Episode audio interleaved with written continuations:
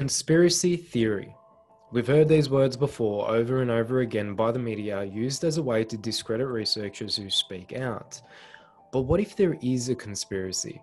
What if we're being lied to? And if so, what if your life, your freedoms, and your future depends on it? Let me make this clear. I don't know if there is a conspiracy, but what I do know is that independent scientists, doctors, virologists, and countless experts that oppose this lockdown have been banned, silenced, and ostracized from speaking out, while at the same time, our freedoms have been ruthlessly taken away from us under the guise of this virus. George Orwell said, The Nazis pretended that they had seized power for a limited time and that just around the corner there lay a paradise where people would be free. No one ever seizes power with the intention of relinquishing it. Power is not a means, it is an end. David, what do you think George Orwell meant by this quote? And is this relevant today? Well, it's not only relevant today, it's relevant to um, what I've been writing about for 30 years and talking about 30 years. It's relevant to why I was banned from Australia, from speaking in Australia in, um, in early 2019 by the uh, Australian government. Because uh, we live in a reality that has two, basically two worlds. And those worlds are based on knowledge. So you have the world that the general population lives in, and that uh, knowledge is strictly limited, both about the nature of reality itself and also about um, world events and where the world's being taken. And so you come out of the womb and you you get influenced in your perceptions of reality by your parents who um, have been through the same process you're about to go through, and most of the time they've bought it, so they pass it on to you, not out of malevolence, but because they think it's the right thing to do. Very soon after you get into this uh, world, what, three, four years, you find yourself uh, sitting at a desk, being uh, faced by an authority figure, which um, is uh, representing the state. And for all your formative years, you're going to sit there and be told, um, first of all, what is and what isn't, what's uh, real and what isn't, what's true and what isn't, what's history and what wasn't. And you're going to be told when you can speak, when you can go to the toilet, when you can, um, when you can eat, when you can go home, when you have to be there. And then you go out into the world um, and you go out from your college or your university, you go into the, um, the world of work and you go, say, into the institutions of journalism and uh, politics and science and academia and medicine and the corporate world and so on. And there you meet people who've been through the same uh, programming of perception process that you've just been through. And um, they have, like you, been indoctrinated with what I call the postage stamp consensus this is a narrow band of perceived possibility and what's happening in the world, nature of reality, everything that uh, is indoctrinated into the uh, general population. And so, as you go out into the world of work, you're meeting people who've been through what you've been through only earlier, and they're confirming to you that the postage stamp consensus is what they call the real world. Um, I live in the real world, mate. 24 7, the mainstream media is pounding out confirmation that the postage stamp consensus, the real world, is, uh, is real and uh, is how things are. And if you are people like me who will not accept that, because we're not arrogant enough to believe that um, you can know everything there is to know um, uh, from the uh, limited information that we uh, have access to. So there must be more to know, and you go and explore it, and you you you you, you go and uh, research it. Um, the postage stamp consensus, once you step off it, they say you're crazy, you're mad, or you're dangerous, or in my case, all uh, those things. But then there's this other world, and this world is um, a, a, tiny world by comparison. And it is structured um, as a web of secret societies, semi secret groups, and so on. And uh, these at the inner core of these secret society networks, you know, not your average Freemason going down the lodge, um, the inner core of it. Another level of knowledge is passed across through the generations. That uh, knowledge includes the, the real nature of reality, which is not the way we experience it, the true nature of, um, of, of how we're interacting with that reality, and crucially, in, not least in terms of current events, um, the projected agenda uh, where the world's being taken by this, this other world, this network. It works like this, just to finish uh, the point. If you can access that world, um, then you can predict the future very accurately, unless there is a um, intervention to stop that agenda, agenda unfolding. Because if nothing stops it unfolding, it becomes the future. And therefore, by saying this is the plan, you can predict the future. The idea of, people like me is to alert enough people. This is why they, they're banning me from all and sundry, try to silence me, to alert enough people to what the game really is so that there can be that intervention. And that, for goodness sake, people, the end of acquiescence by the many to the few, which allows the few to have the power to do what they're doing now in places like Melbourne and Victoria.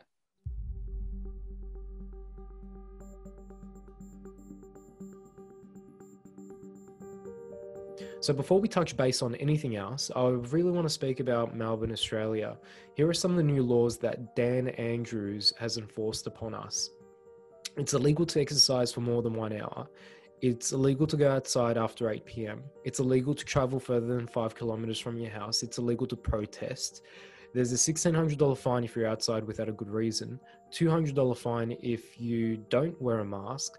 Drones are being used to spy on people, and people are getting arrested for a Facebook post.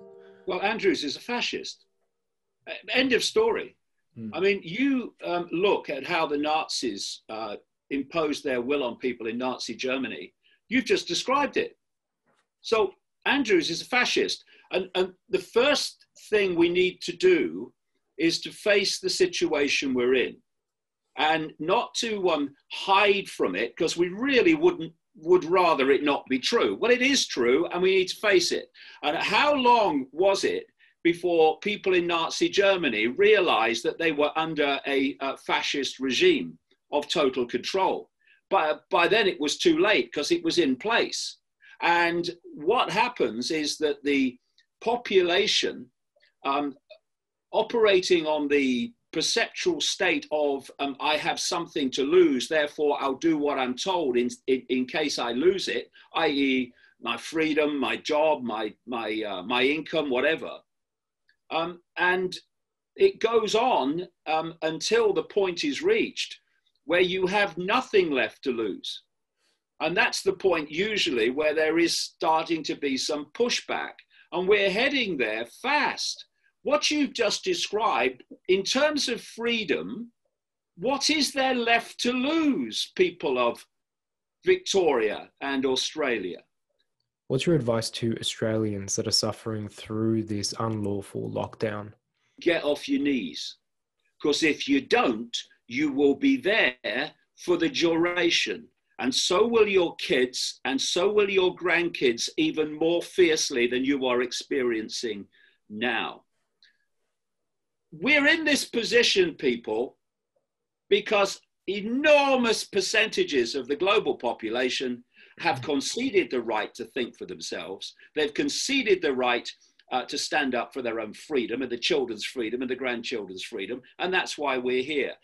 Ask, I'll ask you a question. How come some guy, this fascist Andrews in, um, in Victoria, how can he um, impose diktats that millions of people have to follow and, and then do follow. He can only do it by the acquiescence of the population. And uh, while people go on doing that, ooh, okay, all over. It's just going to get worse. And people need to know that.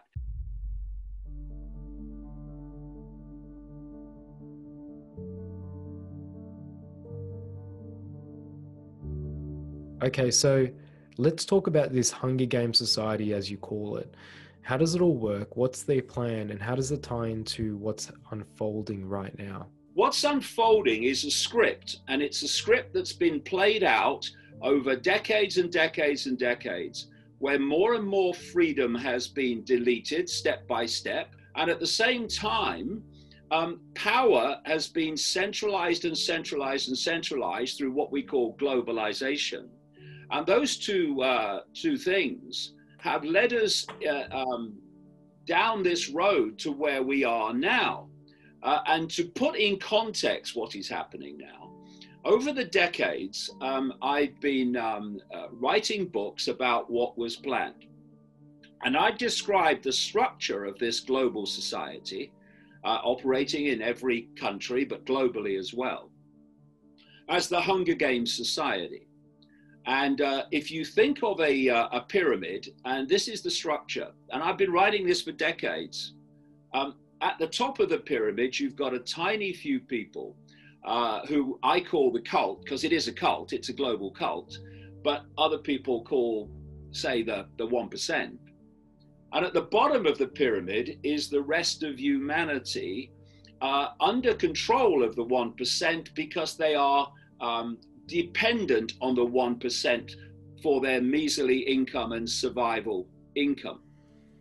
In between the two, holding that status quo in place, is planned, has been planned, it's happening already now, um, a police military state uh, which is designed to stop the population rebelling against the 1% and to um, uh, impose the will of the 1% on um, the population.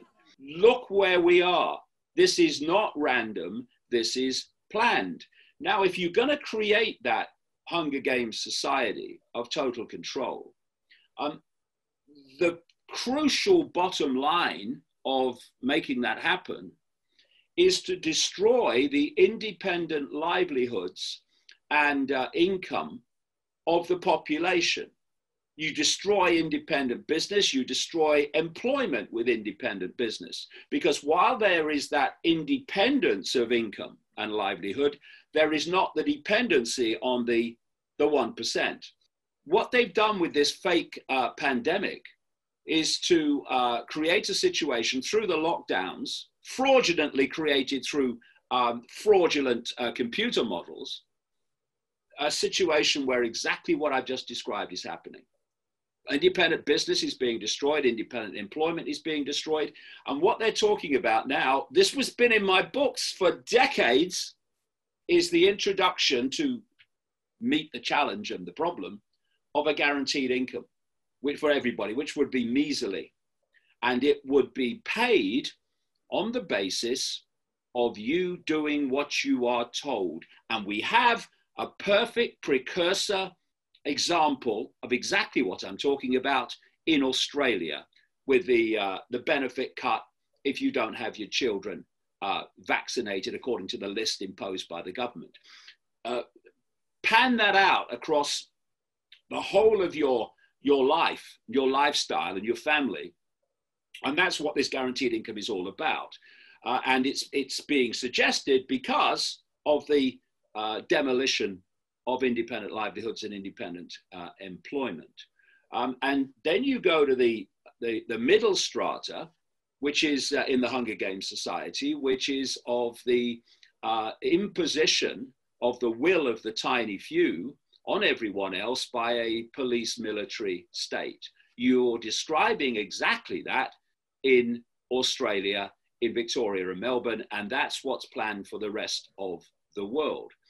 Uh, and if you then look at the, the top level of the Hunger Games Society, what I've been saying and writing for decades uh, is that there is planned to be no small business, no medium sized business, even, and even no big business that's not controlled by this cult. Uh, what is designed to be the economy uh, is uh, massive corporations. Amazon is a wonderful example, uh, who control everything. And if you, uh, if you don't get it from them, you don't get it. And when you look at what this uh, pandemic hoax has achieved for um, people like Amazon, it is it just staggeringly increased their market share globally as, as, as competition has been destroyed. Uh, and everything um, that uh, the, this uh, cult agenda demanded is being ticked off as a result of this uh, pandemic hoax. By the way, another thing that I've been writing in my book since uh, what must be 1993 is the plan to get rid of cash. So you have a digital only uh, world currency which can be totally controlled from a central point because it's digital. Everything you do financially can be tracked. And what was said very early on in this pandemic hoax by this guy Tedros at the World Health Organization, just a figurehead for Gates who owns him, as he owns the World Health Organization, he said you could get the virus off cash, so it's best not to use cash. And so cash has just absolutely uh, plummeted in use worldwide as a result of that. This is a box ticking exercise, this pandemic hoax, for all the elements of this agenda that I've been exposing for 30 years.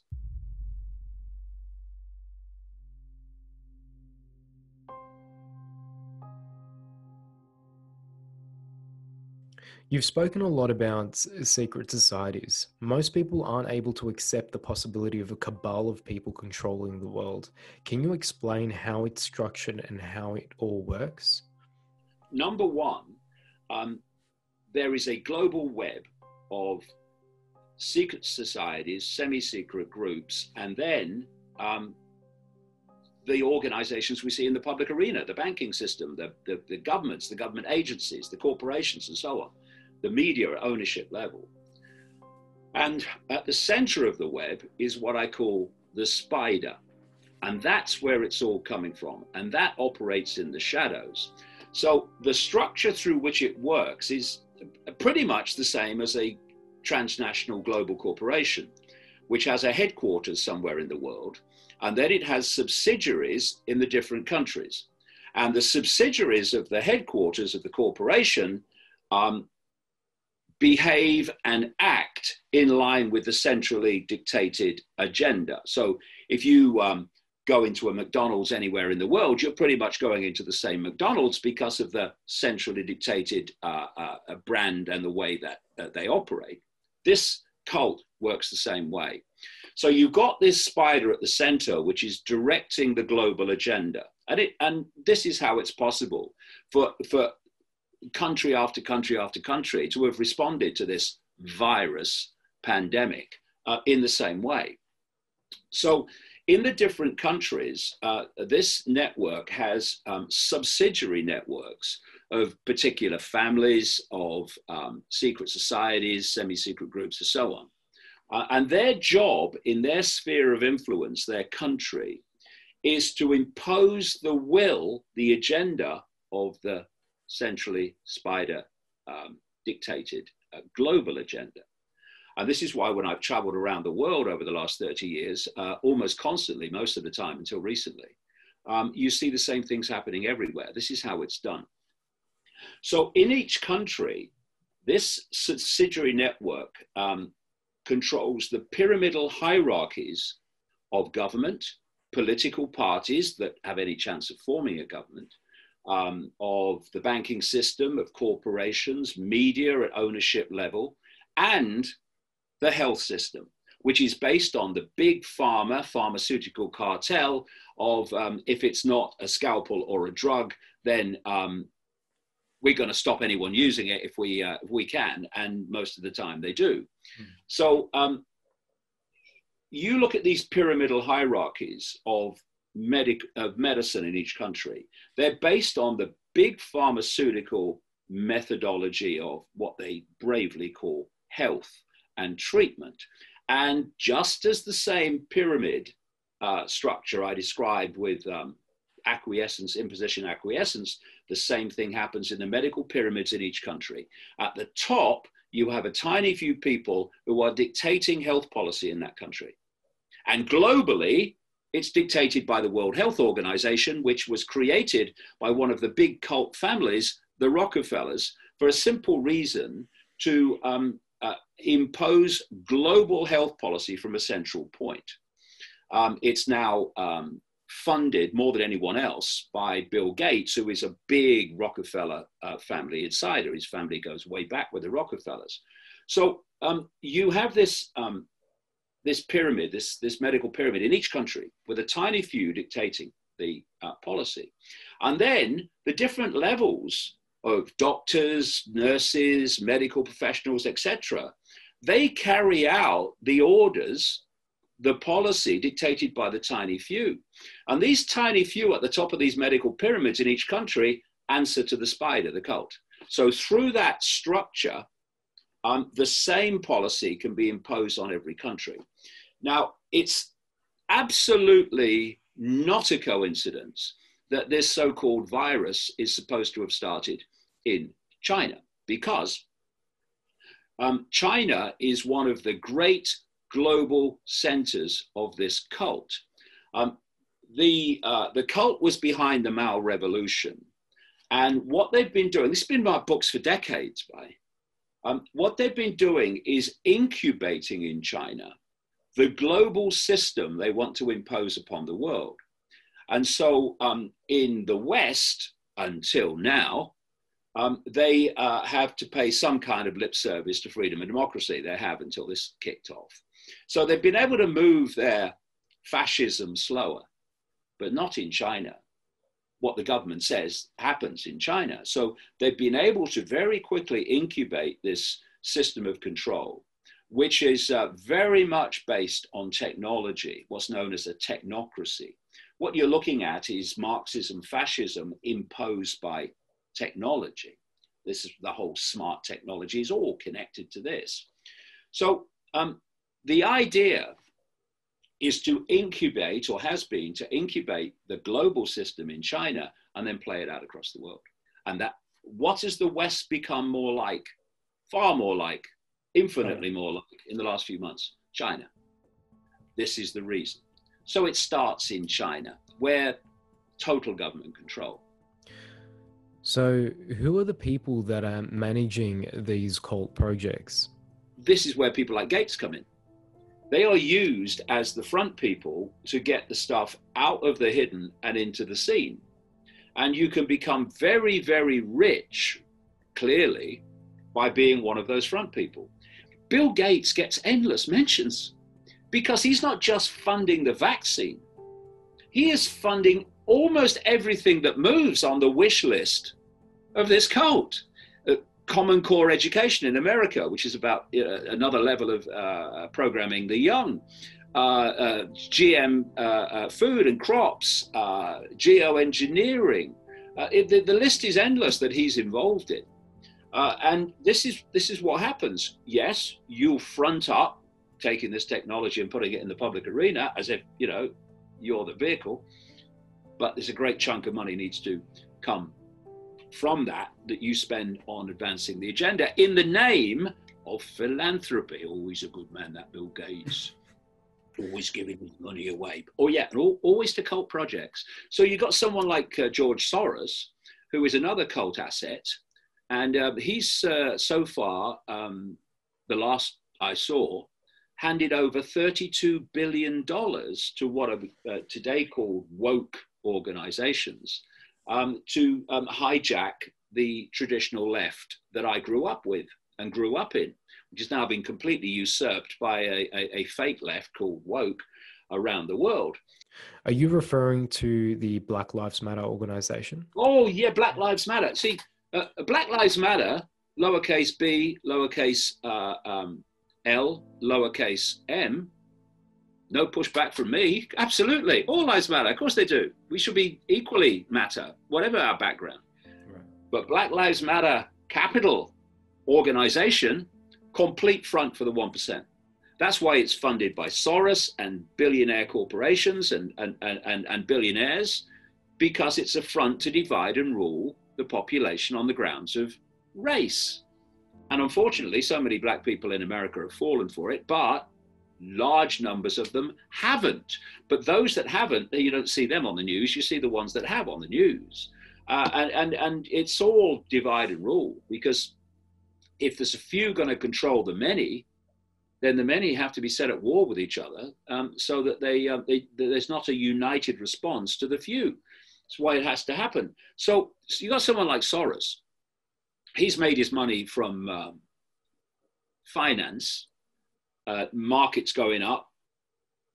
He gets in before they go up. markets go down, he gets out before they go down. Oh, that George Soros, he's a genius. He is in finance. He always predicts what's happening. Yeah, it's very easy to become a, a, a, multi, multi, multi billionaire if you know when the market's going up and when the market's coming down, because people you, you're connected to are making it go up and making it go down.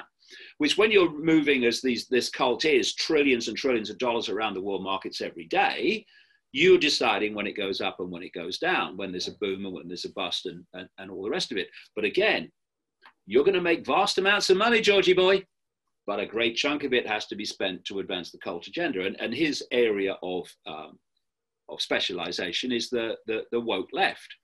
Uh, and in terms of uh, Gates, it's multiple because of his uh, uh income, but uh, crucially and primarily to control global health policy which is why he's now, after Trump pulled the money from America, American government, he's now the biggest funder of the World Health Organization, which is driving the whole response to the pandemic, which Gates miraculously predicted because he knew it was coming.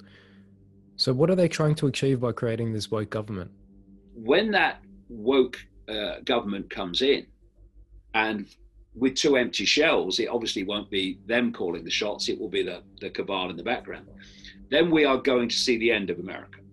Complete end of America, as we're seeing the end of Australia, as you've known it. Uh, so they want to end all these democracies, because the um, the idea, um, and, and if you had a woke government in America, well, you look at everything that woke stands for, all the extremes, all the nonsense, all the ridiculous post-fact, facts don't matter way of the of um, of making decisions. That's going to be America if there's a Biden uh, Harris um, government, um, and all around the world. And this again has been my books for decades. They want an end of um, political government in terms of um, people having a say in the government. What they want, and it's appearing by the day, and my God, never more so in the last few months, they want a technocracy, which is what China is a, a, technocracy, for people who have not come across that, is a um, government and a society that's not controlled by elected people, but by uh, bureaucrats, uh, engineers, scientists, technocrats. And what we're seeing with the, the drive of the, um, the virus uh, response, it's by medical technocrats. It's not by politicians. What are the politicians saying? We're being guided by the science. You're to be guided by the technocrats uh, who Gates owns all uh, most most of them. Uh, and you look at Silicon Valley. Silicon Valley has more power than politicians. And and what is Silicon Valley? What is Gates? Hmm. He's a technocrat.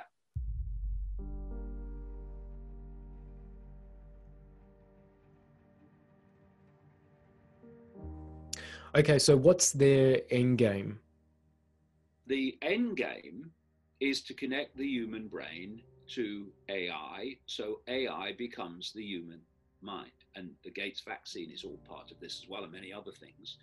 Um, and if you um, if you look at the the quotes, the direct quotes of people like Ray Kurzweil, who is a um, Google executive, um, he is saying that um, by, by in the period of 2030, uh, the human brain will be connected to AI, and AI will then do more and more of human thinking until human thinking, as we know it now, is negligible.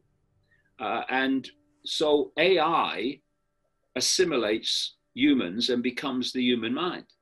Now that is the uh, that is the end game because at that point they no longer have to manipulate your perception to dictate your behavior because your perceptions are going to come direct via AI.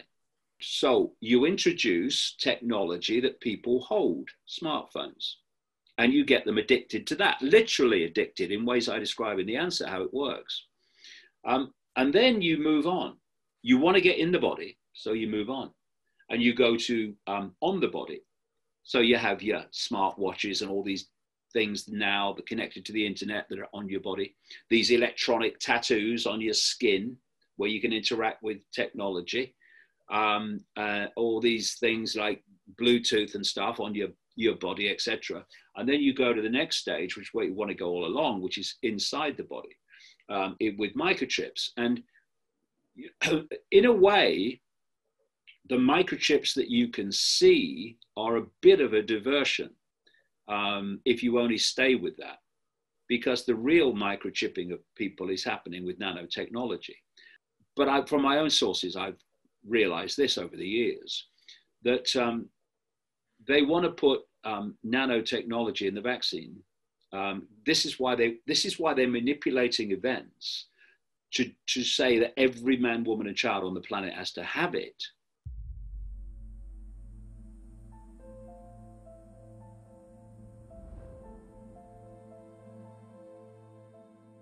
So we're coming to the point where we need to speak about this pandemic. As controversial as this is, what makes you believe that this is a scam? I had a an explanation sent to me. Would have been right at the start of this whole pandemic thing uh, by an American medical scientist that if you were going to pick this is this is his words way back then if you were going to pick something to um, have a fake pandemic with, he said you would pick a coronavirus. And the reason he said that is this the, um, the human body has endless so called coronaviruses. There's a whole family, as he described it, of coronaviruses. Um, and um, this has uh, effects on um, uh, on the genetic material that um, can get the um, the RT-PCR test to, to, to you know recognize their existence. Not a specific virus, just the the, uh, the, the nature of the family of viruses. And he said, so what you're going to get if you use the RT-PCR test is you're going to get a lot of um, positives that are not positive that are not positive for specific virus at all. They're just stuff we have in our bodies. And then we go back to six weeks before um, the whole thing appeared out of nowhere in uh, China. And uh, there was something called Event 201. This was a, uh, a pandemic uh, drill orchestrated by the Bill and Melinda Gates Foundation the World Economic Forum, this 1% Fest, and Johns Hopkins University medical operation. Who's been compiling the case figures and the death figures globally that the media have been quoting all around the world? Overwhelmingly, the Johns Hopkins medical operation in the United States, which has massive connections to Bill Gates, not least uh, financial. And where did the where did the momentum, the trigger come for the lockdowns? Uh, not least in Britain and America and European countries. It came out of Imperial College in London, which has massive connections financially to Bill Gates. And particularly a guy called um, Dr. Uh, or Professor Neil Ferguson. And Professor Neil Ferguson is a computer modeler. And computer modelers, they'll tell you if you want to get something out, you just control what goes in. You put nonsense in, you'll get nonsense out. This is where they're getting all the computer models for the um, the human caused climate change hoax, which is being hoaxed by the same cult that's uh, that's hoaxing this. Again, to justify dramatic changes and centralizations of power and impositions on people's lives globally. Um, so they they had this alleged virus coming to the West, which they were, just like in China, first of all, they were uh, diagnosing it on symptoms and they introduced the PCR test, but they still weren't getting the death numbers.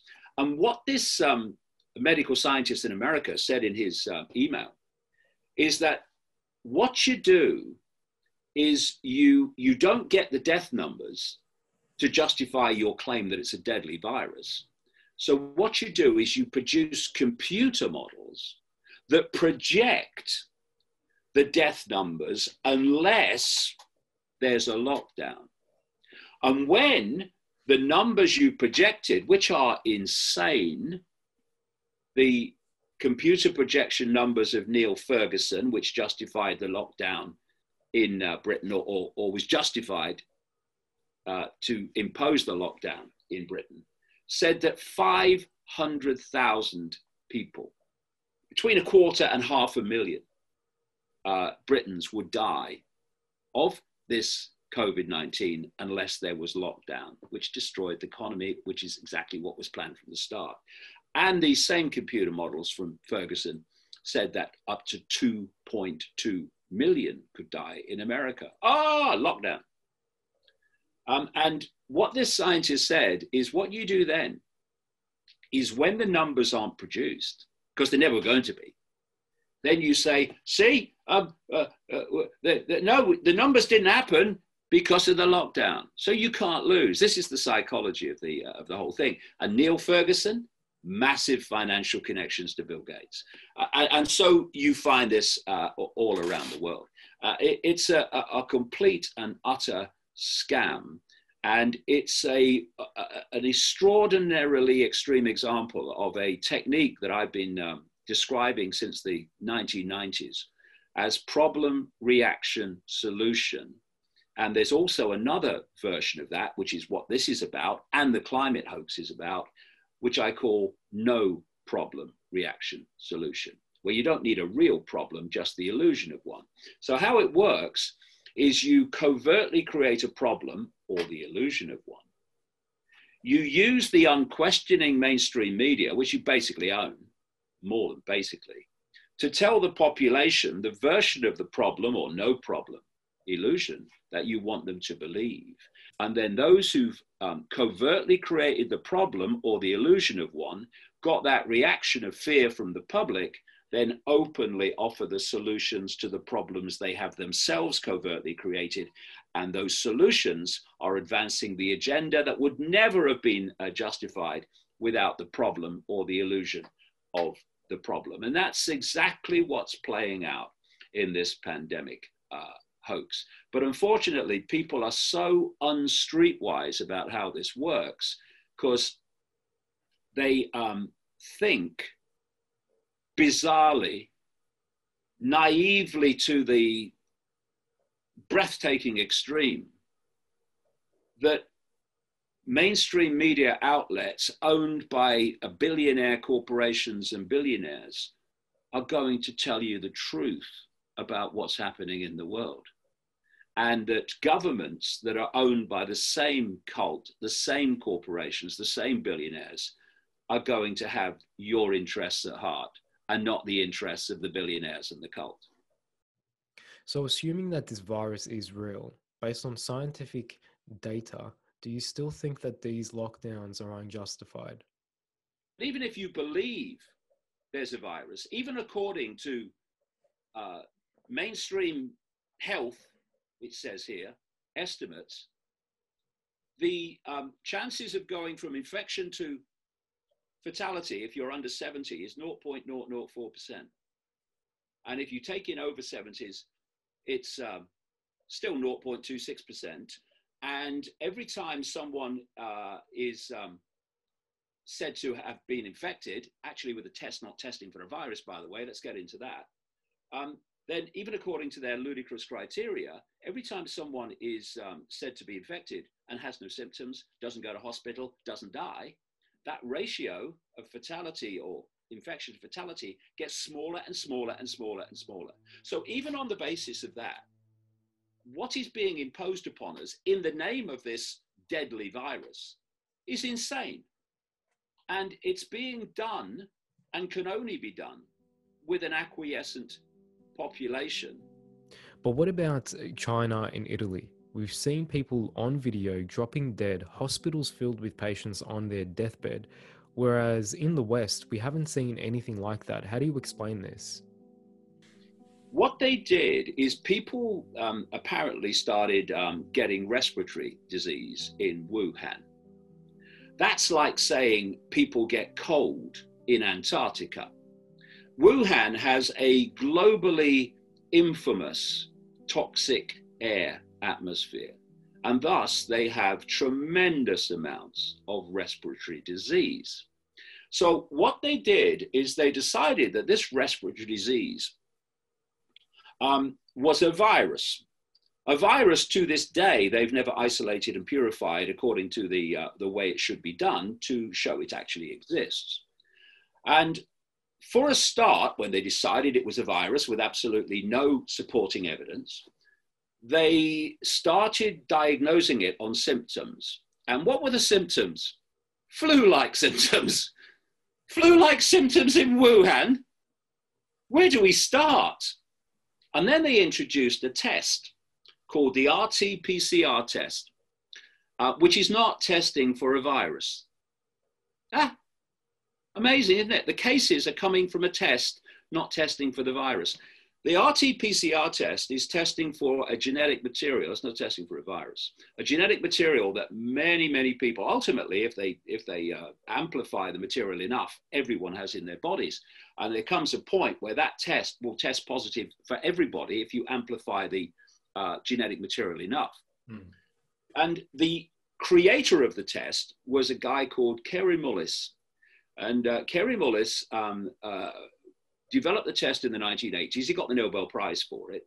And this is what he said this test must not be used to diagnose infectious disease.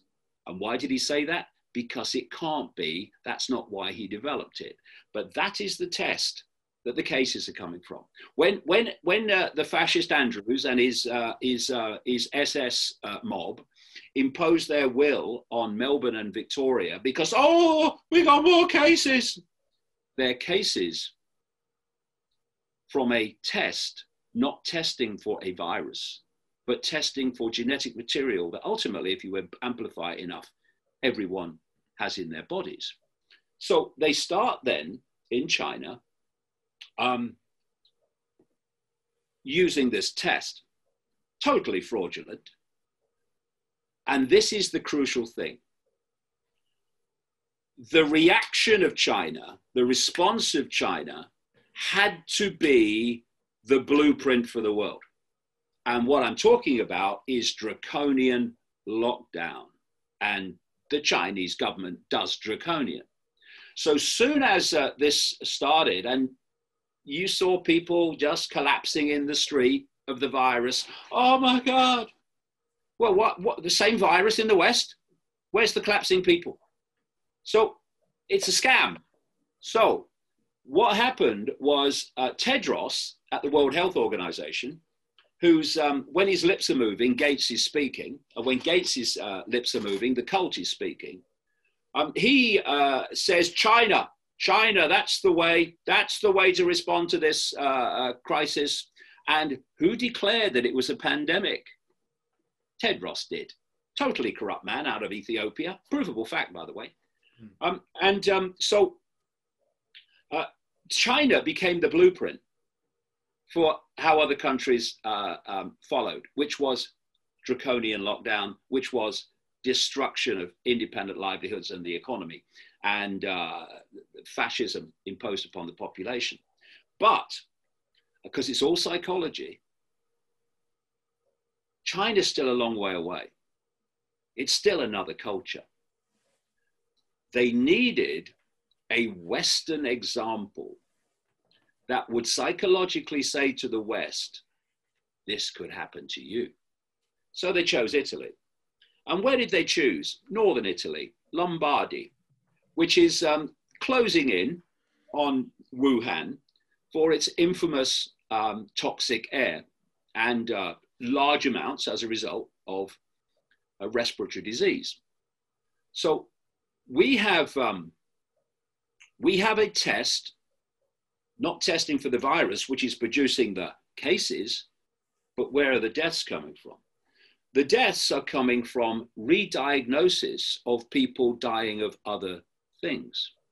And after the crisis in Italy, where you had all those pictures, oh, Italy, oh my God, oh, it's coming to us, oh. The uh, uh Italian authorities uh, announced that 99% of those who died from COVID 19 in Italy had one, two, three, four, or more what they call comorbidities, in other words, reasons to die.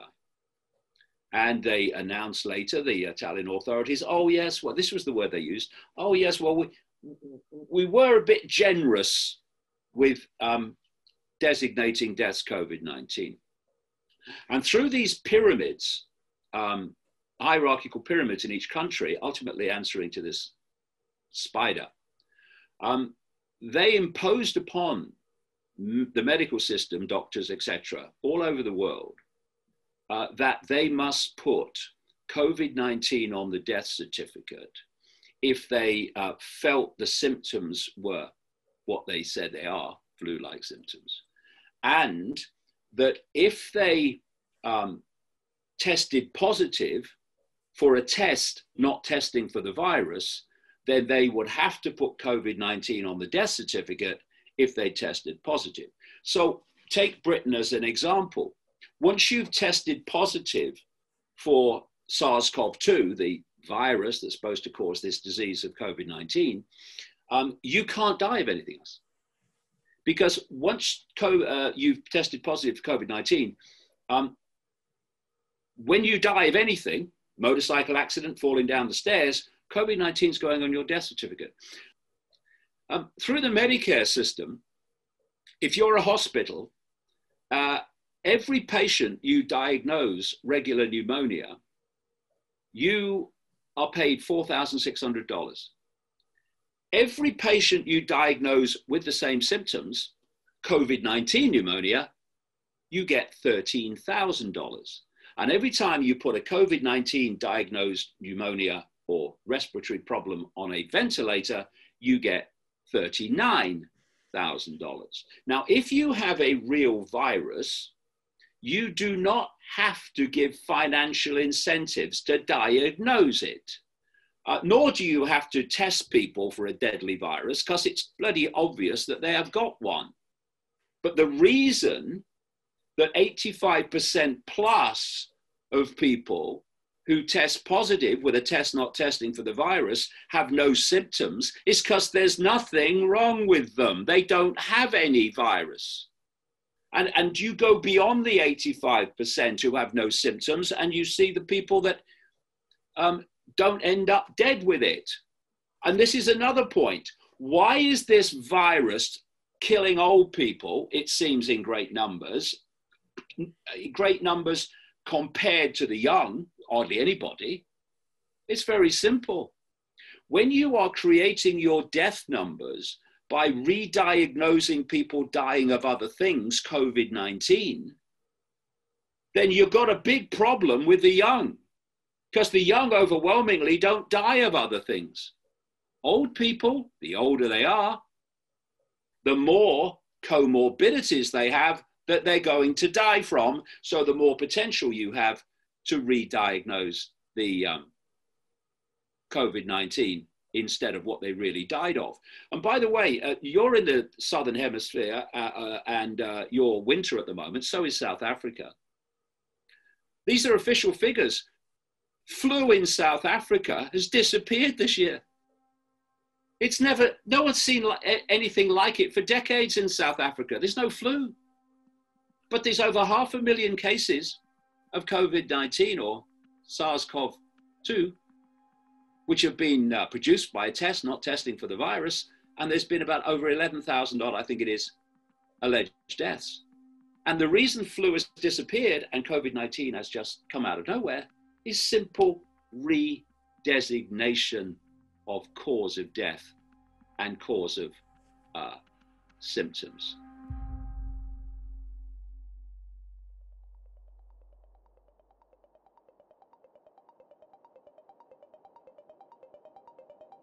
So, why is there so much focus on these masks, social distancing, and fear mongering? What's the psychological agenda to all of this? Basically, what this cult is doing, and has always done, is target the human subconscious. That's what it wants. Because it knows that if it can get perceptual um, programs and belief systems into the subconscious mind, then they will filter through to the conscious mind, at which point people think they're having their own thoughts and forming their own opinions when actually they've been planted subconsciously and they come into the conscious mind uh, um, as, oh, I've just had this thought, or oh, this is my opinion. So everything that's happening uh, is, uh, is, is based on psychology, and there is a, a conscious mind reason for it, which is just to explain it away, and there's the real reason for it, which is subconscious. So if you look at masks, the conscious reason is um, it will protect you from the virus or it will protect other people from the virus. This is scientifically ludicrous. The holes in even if you believe in, uh, in, the, uh, in the virus, viral particles are utterly minute and far smaller than the holes in masks. Uh, so um, they're not going to protect you. The, but the, what they will do is cumulatively damage your health, giving you respiratory problems, which will then be blamed on COVID 19, um, because you're breathing in your uh, own carbon dioxide, which your body's trying to expel, and you're not breathing in enough oxygen. Do you know, um, in Ireland, um, they're, they're talking about having breathing breaks breathing breaks, ladies and gentlemen, breathing breaks for children when they go back to school and uh, they are being told they have to wear masks all day in school. Kids who have no chance of, of having any problem with this virus, even if they ex- believe it exists. Um, and so they, they are saying they'll have to have breathing breaks. Hmm. So, what is that saying? That is saying we accept that the kids are not going to breathe enough air, oxygen in wearing masks all day at school. So we're going to have breathing breaks. So if you look at this, um, these masks from a, uh, a subconscious point of view, they're very different to the conscious reason. Subconsciously, if you are going to symbolize, and symbolism is the language of the subconscious. That's why we have symbolic dreams overwhelmingly rather than um, literal dreams. Uh, and, and, this is why this cult has a whole language of symbolism. Fam- most famous one is the pyramid and all-seeing eye, which you see on the dollar bill, but and the uh, the Great Seal of the United mm-hmm. States. But they, they have a whole language of symbols. Why? Because those symbols are talking to the subconscious. So um, when you are symbolizing someone um, being silenced and being censored, how do you symbolize them? You put something on their mouth so they can't speak. You cover their mouth. Um, putting this on their face is subjugation. And crucially, subconsciously, what is it doing? It's deleting your individuality.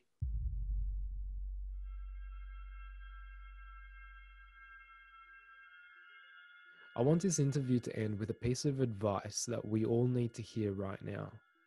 How do we as a society liberate ourselves from this psychological enslavement? What can we do? We enslave ourselves by giving our perceptions away, and we liberate ourselves by taking them back.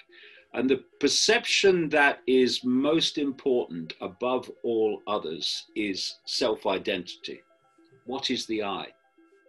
Um, what this cult wants to do and works so hard to do, and is doing it even more to an extreme level now, is to hijack our sense of the I. Because we are multi dimensional, infinite consciousness having a brief experience called human.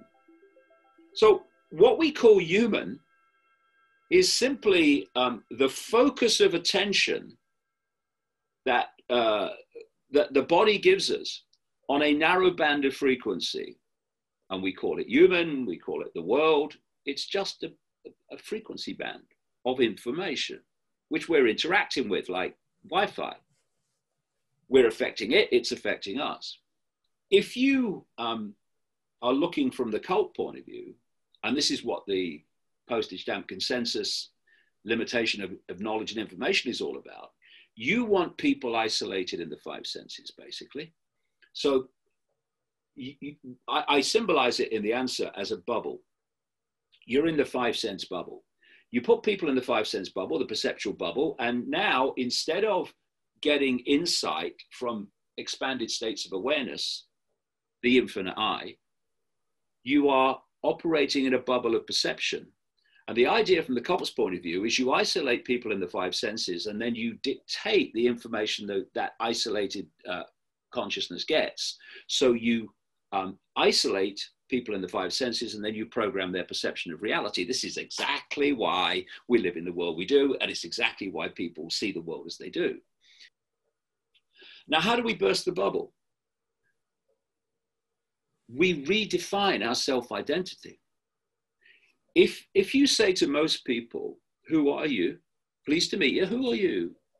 They'll give you their name, they'll give you where they come from, they'll give you their job, they'll give you their life story, they'll give you their labels, they'll give you um, all the things that we give labels to. I am a man, I am white, I am British, uh, etc. But they're not who we are. They are what we are experiencing incredibly briefly. And if we can ditch the labels and see them for what they are a brief experience and self identify with the consciousness ultimately, potentially, all consciousness having an experience, then that very expansion of self identity, I'm not little me anymore. I'm not Ethel on the checkout or Bill at the call center. I am a state of infinite awareness having an experience. Then that expansion of self identity uh, or, or triggers an expansion of consciousness. So you're no longer confined in forming your perceptions to the bubble anymore. That's why they want to put people and are pressured to put people in the bubble. And, and this is where uh, identity politics is, is, is coming to make smaller and smaller senses of self identity. But when you say, I am consciousness having an experience, everything changes suddenly you're starting to see the world differently because you're seeing it from an expanded point of view. You're getting insights, you're getting intuitive knowings, which you're not going to get in the five sense bubble. And the thing you lose when you realize the true nature of the I is fear of death, which is just an expression of fear of the unknown, which is the holds humanity in servitude more than anything else. Two things hold us in servitude. Two things keep us there. Woof, woof, Yes, sir, no, sir. Fear of the unknown, stroke, fear of death, and fear of what other people think of us. So, from that big game, long game point of view, the things that terrify and um, limit and freeze people in five sense perception don't apply anymore. Um, so you go out in the street, you don't wear a mask. So they do this, so that. So what? So what? If enough of, enough of us do it, what are they going to do? They can't. It's unenforceable. But people freeze because they're they're self-identifying with the the little I. When you self-identify with the big I, everything changes, and the big I would never ever subjugate itself to the impositions of other people and the deletion of its freedom. Wouldn't do that. And I'm certainly never going to do it. Uh, so we'll see where that goes.